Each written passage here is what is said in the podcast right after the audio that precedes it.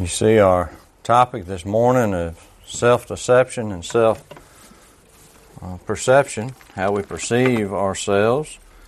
If you would, let's open our Bibles just as a place to really calibrate our thoughts this morning. 1 Corinthians 10 and verse 12. Paul says, Therefore, let him who thinks he stands take heed lest he fall. I want to talk through a couple of, uh, I guess they'd be psychologists. Uh, I don't know, some of you may or may not know, but I, I thoroughly enjoy uh, thinking through psychology of things. Marketing was one of my favorite classes in college, and that's just psychology of buying behavior. It's studying why people do what they do, what makes people make these different decisions, and uh, so I'm, I'm, I'm fascinated by these things, and um, I listen to some of this kind of stuff when I'm riding here and there and yonder. So um, I ran across this guy the other day. I, have I've, li- I've listened to some of his things in the past. A guy by the name of Adam Grant. Uh, one of the more one of the things that I saw first of his was a, a TED talk on give and take, and you might uh, you might go back and look at that, but this guy is very evidently. I didn't know this till the past week or so. He's evidently kind of famous in this world. Um, he does a lot of work. Uh, I think they would call him a oh something psychologist, where he comes into businesses and stuff, and you know helps uh, through those things. But he teaches at the University of Pennsylvania. Written several books.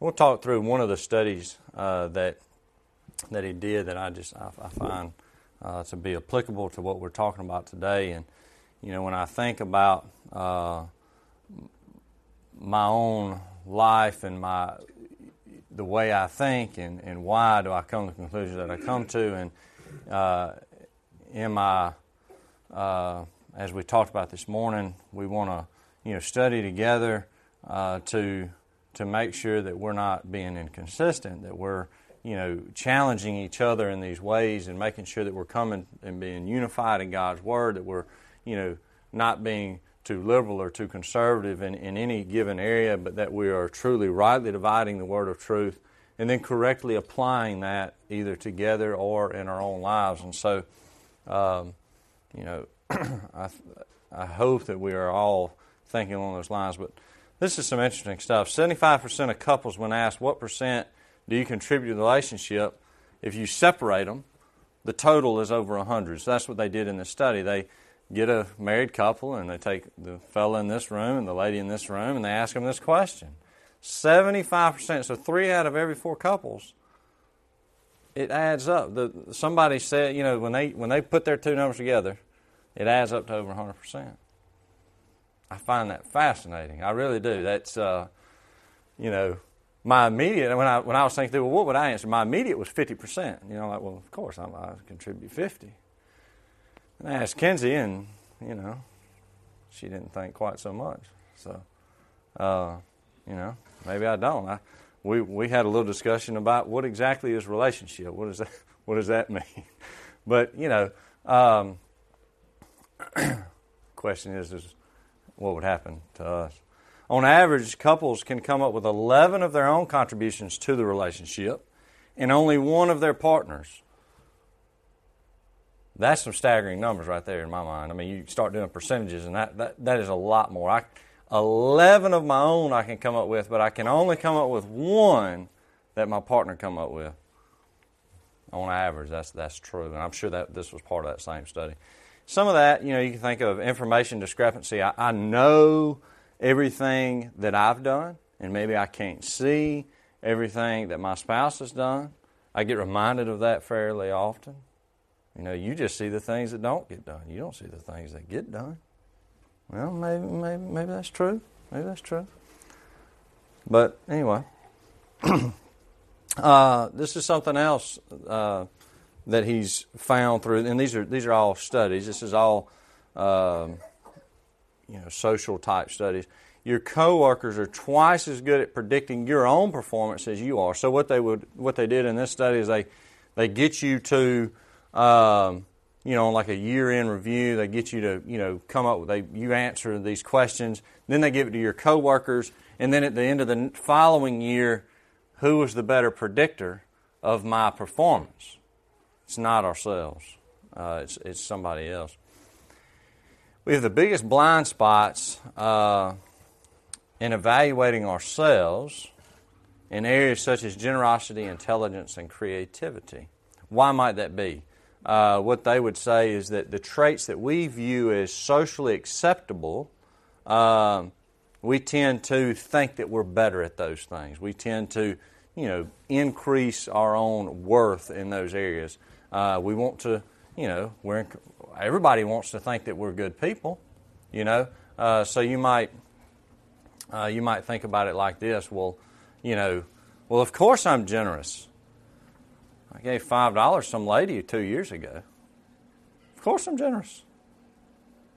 Well, what scale? What scale are we using? That, that that's the question. What scale am I using?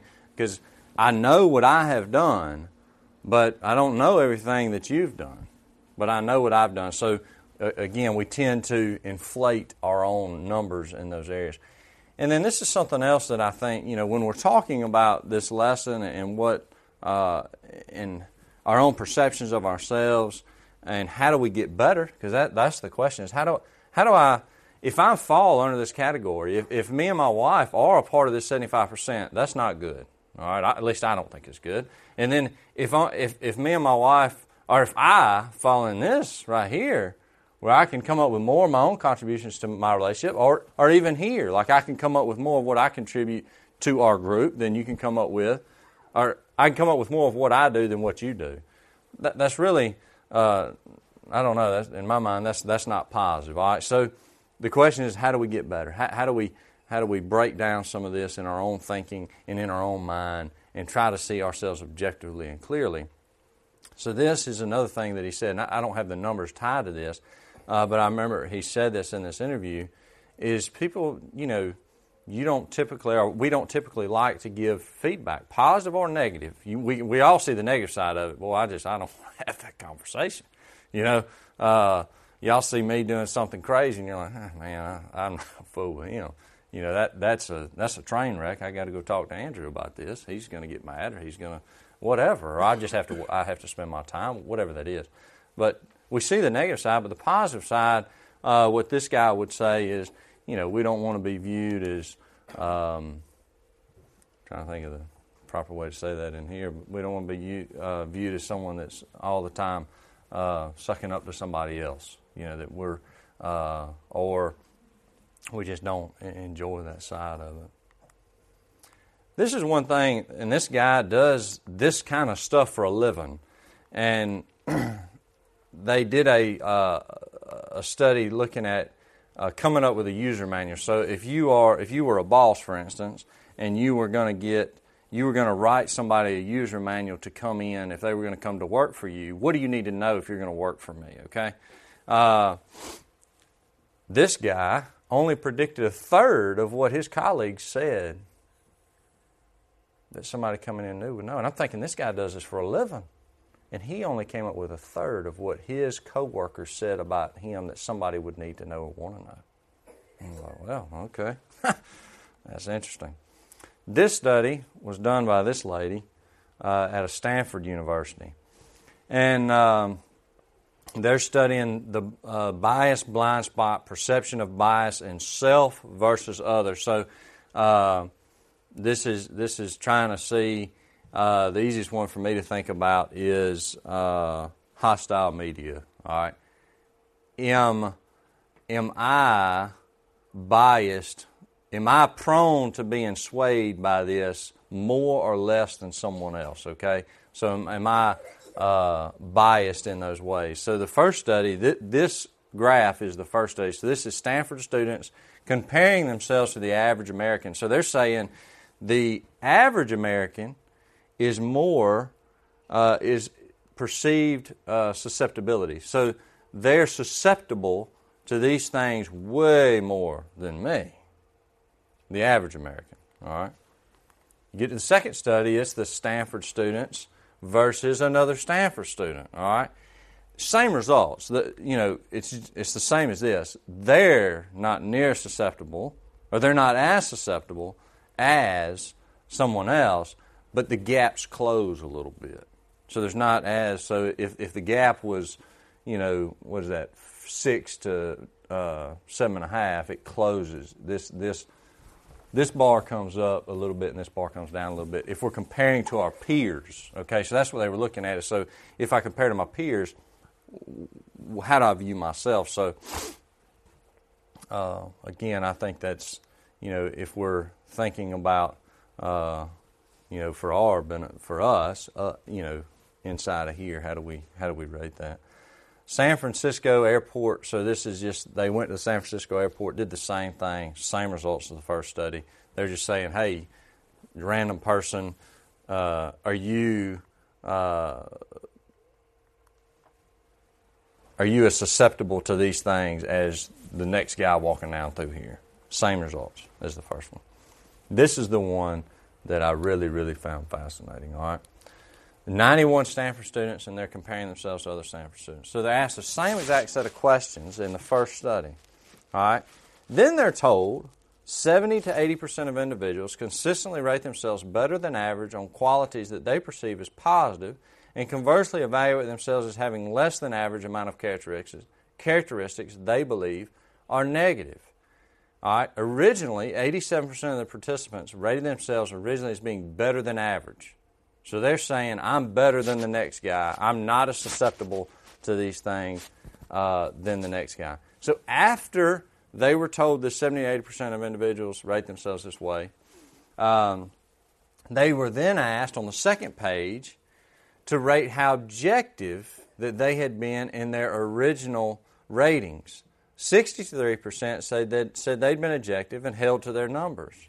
13% said they were too modest. That they actually should have given themselves better ratings than they gave originally.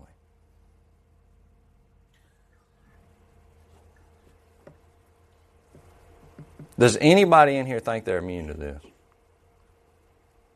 I certainly don't think I am. I'm telling you that when I read through this, this was this was a you know this is one of these uh, study papers, so you know results, conclusions, and all those things. It took me a while to read through this whole thing. When I got to this, I was just like, man, that is wild because you you can kind of see like if somebody asked me to come in and take this test or whatever, and I'm just I'm just answering these these questions, and yeah, I'm I, I'm better off than I've got to be better than the average. You know what I mean? So I, I'm not near susceptible, or I, am I'm, I'm, a, I'm more generous, or I'm more, uh, you know, creative, or I'm more intelligent than the average person. I, you know, all the rest of these folks out here, yeah, they're susceptible to the to the mainstream media, but I'm not. I, I only think those things that are true. Of course, I've got all the information. I've got the correct information, and they're the ones that that can be susceptible to this. And then you know, so I can see myself doing that, and then I'm then I get to here and I'm thinking, well, there's no way that I would hold to my original numbers. But see, the study says that 63% of 91 students, this is a pretty big sample size, 63% of folks basically would say, yeah. And then another 13 would say, well, actually, I'm better than I told you originally. I'm just telling you that that is very, very fascinating when you really think through what that means. And, and, and none of us in here should think that we're immune to this. I, re- I really believe that. I, you know, at least I certainly know that I'm not. The Bible talks a lot about this. The Bible talks a lot about self deception, talks a lot about uh, this topic, and so that's what we'll finish out talking about this morning. Galatians 6 and in verse 3 For if anyone thinks himself to be something when he is nothing, he deceives himself. James 1. And in verse 22, but be doers of the word and not hearers only, deceiving yourselves. Verse 26, if anyone among you thinks he is religious and does not bridle his tongue, but deceives his own heart, this one's religion is useless. 1 John. 1 John 1 and in verse 8. If we say that we have no sin, we deceive ourselves, and the truth is not in us. Revelation 3. This is the lukewarm church there in Laodicea. Revelation 3, beginning in verse 14. And, ch- and to the angel of the church of the Laodiceans write, These things says the Amen, the faithful and true witness, the beginning of the creation of God. I know your works, that you are neither cold nor hot. I could wish you were cold or hot. So then, because you are lukewarm and neither cold nor hot, I will vomit you out of my mouth.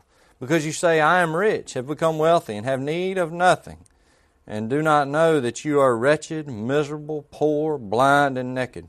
I counsel you to buy from me gold refined in the fire, that you may be rich and white garments, that you may be clothed, that the shame of your nakedness may not be revealed, and anoint your eyes with eye salve, that you may see. As many as I love, I rebuke and chasten, therefore be zealous and repent. Behold, I stand at the door and knock. If anyone hears my voice and opens the door, I will come into him and dine with him, and he with me.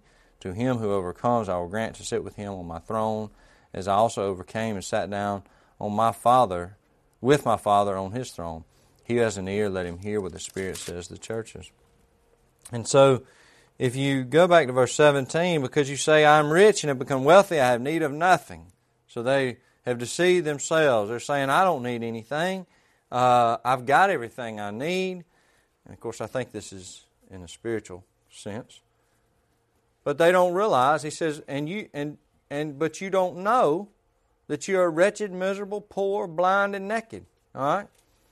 Uh, and he's telling them, look, you need me. You need to buy gold refined in the fire, the white garments you need to be clothed, to cover up the shame of your nakedness. And then he tells them, and anoint your, your eyes with eye salve that you may see. I don't know the image y'all get, but I, you know, I just get this image of, of, of something, some kind of salve that they're able to put on their eyes so that they can see clearly. Because right now, obviously, they can't see clearly. They don't understand that they need Him, but He's telling them, uh, you need to anoint your eyes so that you can see. And then He tells them there, verse 20, Behold, I stand at the door and knock. If anyone hears my voice and opens the door, I will come into him and dine with him and he with me. And so, in my mind, this is, this is they've, they've decided they don't need Him. He's telling them, Yeah, you do need me. Uh, you need to be able to see clearly. And guess what? If you seek me, I will be found.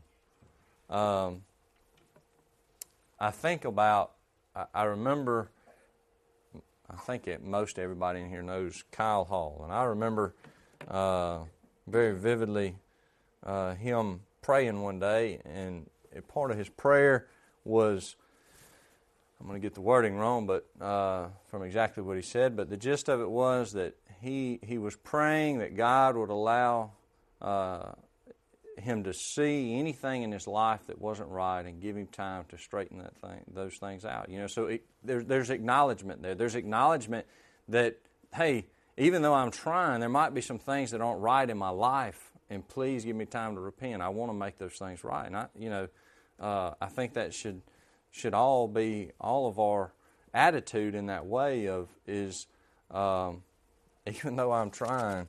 I know that there could be some things that I'm just not seeing right now, and I, I want to make those things right. I want to do to do right. So why? And you know, and I think about okay, well, how uh, how do we work on this? How do I uh, get better at this? Uh, and of course, we've already mentioned the acknowledgement uh, to God that we need Him out of Revelation. You know, this idea, you know, seek Him, uh, we need Him. Uh, but I think that's why another reason God's put us together because He knows.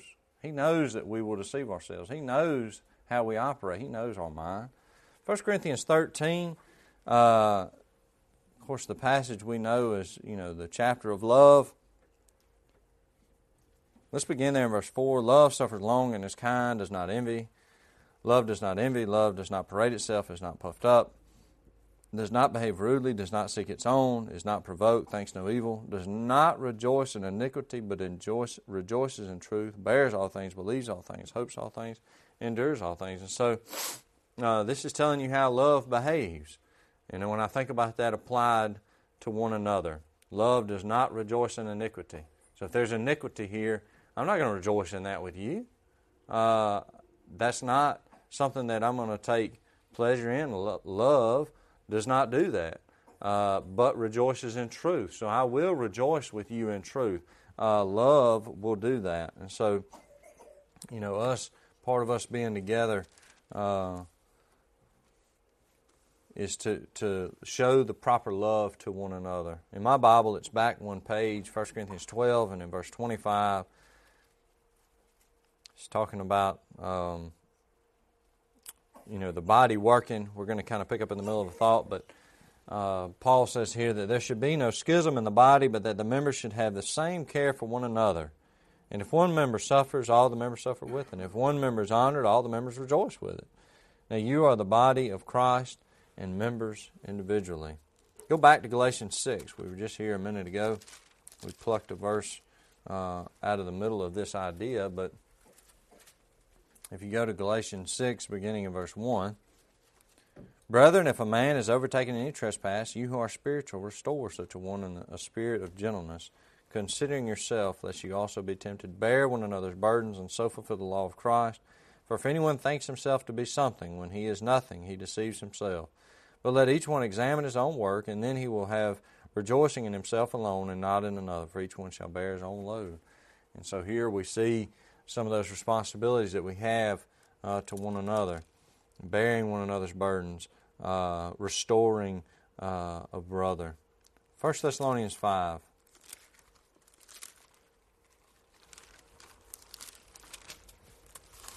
First Thessalonians 5 and in verse 14. Now we exhort you, brethren, warn those who are unruly, comfort the faint hearted, uphold the weak, be patient with all. And so, know, this is a very broad uh, verse, especially when you consider it in light of our topic today. Uh, warn those who are unruly, comfort the faint hearted, and uphold the weak. And so, some of our uh, responsibilities there uh, to one another. James chapter 5. James chapter 5 and in verse 16. Confess your trespasses to one another and pray for one another that you may be healed. The effective, fervent prayer of a righteous man avails much. Verse 19 Brethren, if anyone among you wanders from the truth and someone turns him back, let him know that he who turns a sinner from the error of his way will save a soul from death and cover a multitude of sins. And so here you have this idea of, you know, uh, a brother wandering, a brother uh, not doing what he should, and we're um, turning him from the error of his way is what the responsibility there is. Proverbs 27, we're going to go to our Old Testament for a minute. Proverbs 27.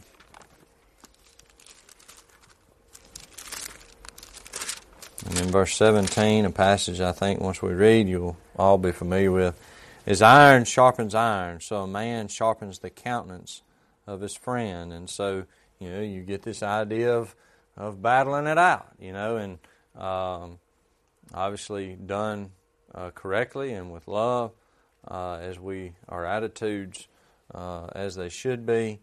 Um, you know, we talked about uh, we were standing outside talking a little bit about this after class. You know, uh, this idea of uh, the benefit of us all acting like we should and being able to study through things like we were studying through this morning, the eldership and and you know battling one another's minds in these ways uh, and helping one another come to those correct conclusions uh, that God uh, would have us uh, come to.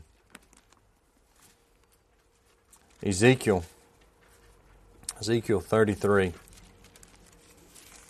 Ezekiel 33, beginning in verse 7. So you, Son of Man, I have made you a watchman for the house of Israel. Therefore you shall hear a word from my mouth and warn them for me.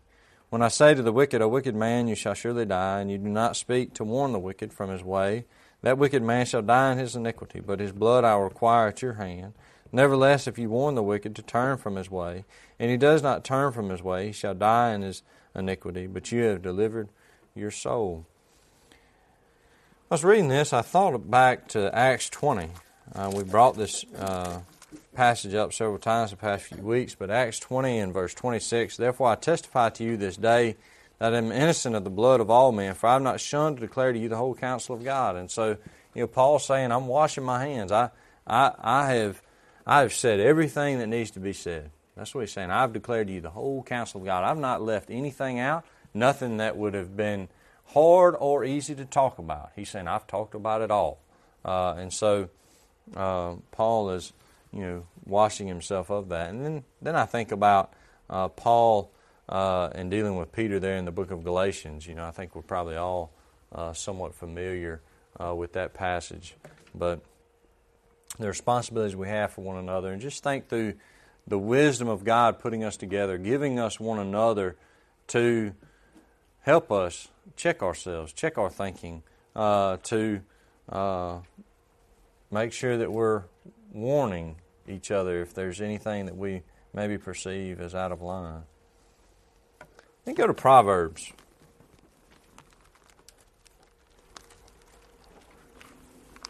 I think kind of wrapped up in this, we can tell that that we do need we do need some outside help. We can't leave it all up to up to our own. We're uh, we're going to think more highly of ourselves than we ought, uh, is what at least the, the data seems to suggest.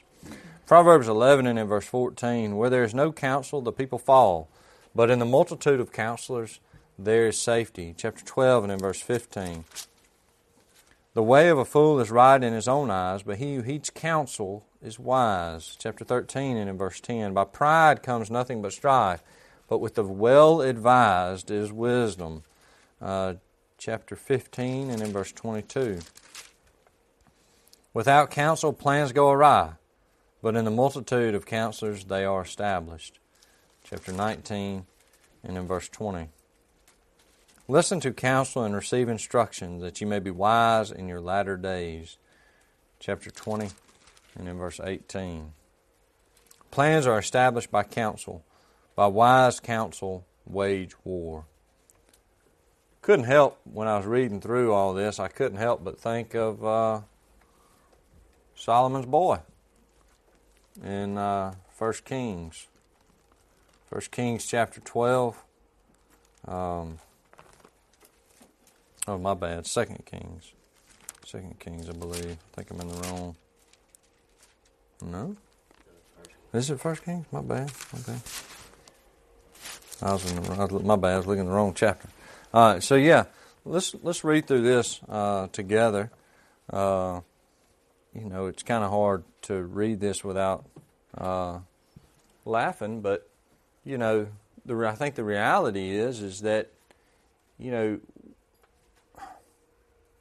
I guess, I guess think through it for yourself. When, when, you, when you're struggling with something in life, when you're trying to make decisions, who do you go ask for help? Who do you go ask their opinion? Is it somebody that you probably know is going to agree with you anyway? Or is it somebody that you know is going to tell you their, the, their uh, true opinion, no matter if it's going to hurt your feelings or not? The second person is the hardest one to go to, at least it is for me. So I think we're all uh, can be prone to, you know, I call them backslapping committees. You know, we just put people around us that are going to agree with us. Yes, men. You could, you know, you phrase that in a lot of different ways uh, because that's what's easy. That's what somebody's confirming what I already think, what I already want to do. Uh, but the person seeking the counsel, seeking wise counsel, as uh, Book of Proverbs is telling us, is, is wise. You know, uh, that's what we need to be doing. Um, and of course, we see uh, Rehoboam deciding something different here. But let's read through this. 1 Kings 12, beginning in verse 1. And Rehoboam went to Shechem, for all Israel had gone to Shechem to make him king. So it happened when Jeroboam the son of Nebat heard it, he was still in Egypt, for he had fled from the presence of King Solomon and had been dwelling in Egypt. That they sent and called him, that Jeroboam and the whole assembly of Israel came and spoke to Rehoboam, saying, Your father made our yoke heavy. Now therefore lighten the burden, the burdensome service of your father, and his heavy yoke which he put on us, and we will serve you. So he said to them, Depart for three days, then come back to me. And the people departed. Then King Rehoboam consulted the elders who stood before his father, Solomon, while he still lived. And he said, How do you advise me to answer these people? And they spoke to him, saying, If you will be a servant to these people today, and serve them, and answer them, and speak good words to them, they will serve they will be your servants forever. But he rejected the advice which the elders had given him, and consulted the young men who had grown up with him, who stood before him. And he said to them, What advice do you give? How should we answer this people who have spoken to me, saying, Lighten the yoke which your father put on us? Then the young men who had grown up with him spoke to him, saying, Thus you should speak to this people who have spoken to you, saying, Your father made our yoke heavy, but you make it lighter on us. Thus you shall say to them, My little finger shall be thicker than my father's waist. And now, whereas my father put a heavy yoke on you, I will add to your yoke. My father chastised you with whips, and I will chastise you with scourges. So Jeroboam and all the people came to Rehoboam the third day as the king had uh, directed, saying, Come back to me the third day. Then the king answered the people roughly and rejected the advice which the elders had given him. And he spoke to them according to the advice of the young men, saying, My father made your yoke heavy, but I will add to your yoke. My father chastised you with whip, but I will chastise you with scourges. So the king did not listen to the people, for the turn of events was from the Lord, that he might fulfill his word, which the Lord had spoken by Ahijah the Shilonite to Jeroboam the son of Nebat. So who did he go to? Uh, verse 1 And the young man who had grown up with him spoke to him. So he, he sought wise counsel and he didn't listen. Uh, didn't like what he heard. Uh, and so therefore, uh, he consults his friends, uh, people that I suspect he knows are going to tell him what he wants to hear. Way of conclusion. Here's some things for us to uh, kind of remember as we've already talked about is we have a tough time. We have a very hard time seeing ourselves clearly. Uh, and the reality is, is we need people around us that love us enough to straighten us out. Uh, and we need to love one another enough to play that role in each other's lives. You know, that's that's something that we need to be willing to do what it looks to me like is we're going to have to be willing to kind of ask for some feedback from time to time. We're, you know, uh, if you think about, you know, what uh, we talked about kind of earlier is, you know, that, that's an uncomfortable thing for other people to do, uh, is to just kind of give feedback without any uh, prompt being prompted to do so. Uh, one of the things the guy, that Adam Grant guy, said that he would do is ask, you know, after he gave a lecture, got done with some, some kind of any kind of thing, he would ask uh, several people to give him one piece of you know, one thing that he could do better. I think that's uh, that's something worth us taking note of. That's not too burdensome. you not ask somebody to rate your whole life, but hey, just tell me something I can do better on. Maybe that's something we need to do more of, uh, just just from time to time, because uh, again, it's hard for us to, to see ourselves in that way. Um, and we talked about this last week, and I, I thought about this. As I was putting this together. It's our job to make this as easy on others as possible. And we talked about this when we was talking about the eldership last week. This idea of being hospitable was not only uh, just about you know entertaining people in your home, but it was this attitude of hospitality, this attitude of being welcoming. Uh, and look, we could all probably get better at that. I know I can. Uh, you know, uh, you know, we don't we don't like to hear negative feedback. I get that, and I think that at least for me, that maybe is why I'm I you know I'm not as hospitable in that way as I should. But um, you know, maybe wrapped up in all this is something else for us to do is to make ourselves more welcoming in this way, so that we can improve, so that people are willing to come to us and say, "Hey, have you have you thought through that?" or um, have you thought about it in this way? So, well, that's the lesson this morning. I appreciate your uh, kind attention, and I hope that it was helpful uh, to you in some way. Uh, certainly was, is, is helpful for me to think through uh, things like this. But if there's anything that we can uh, do for you, if we can pray uh, with you or, or for you, we'd ask that you would come forward as we stand and sing.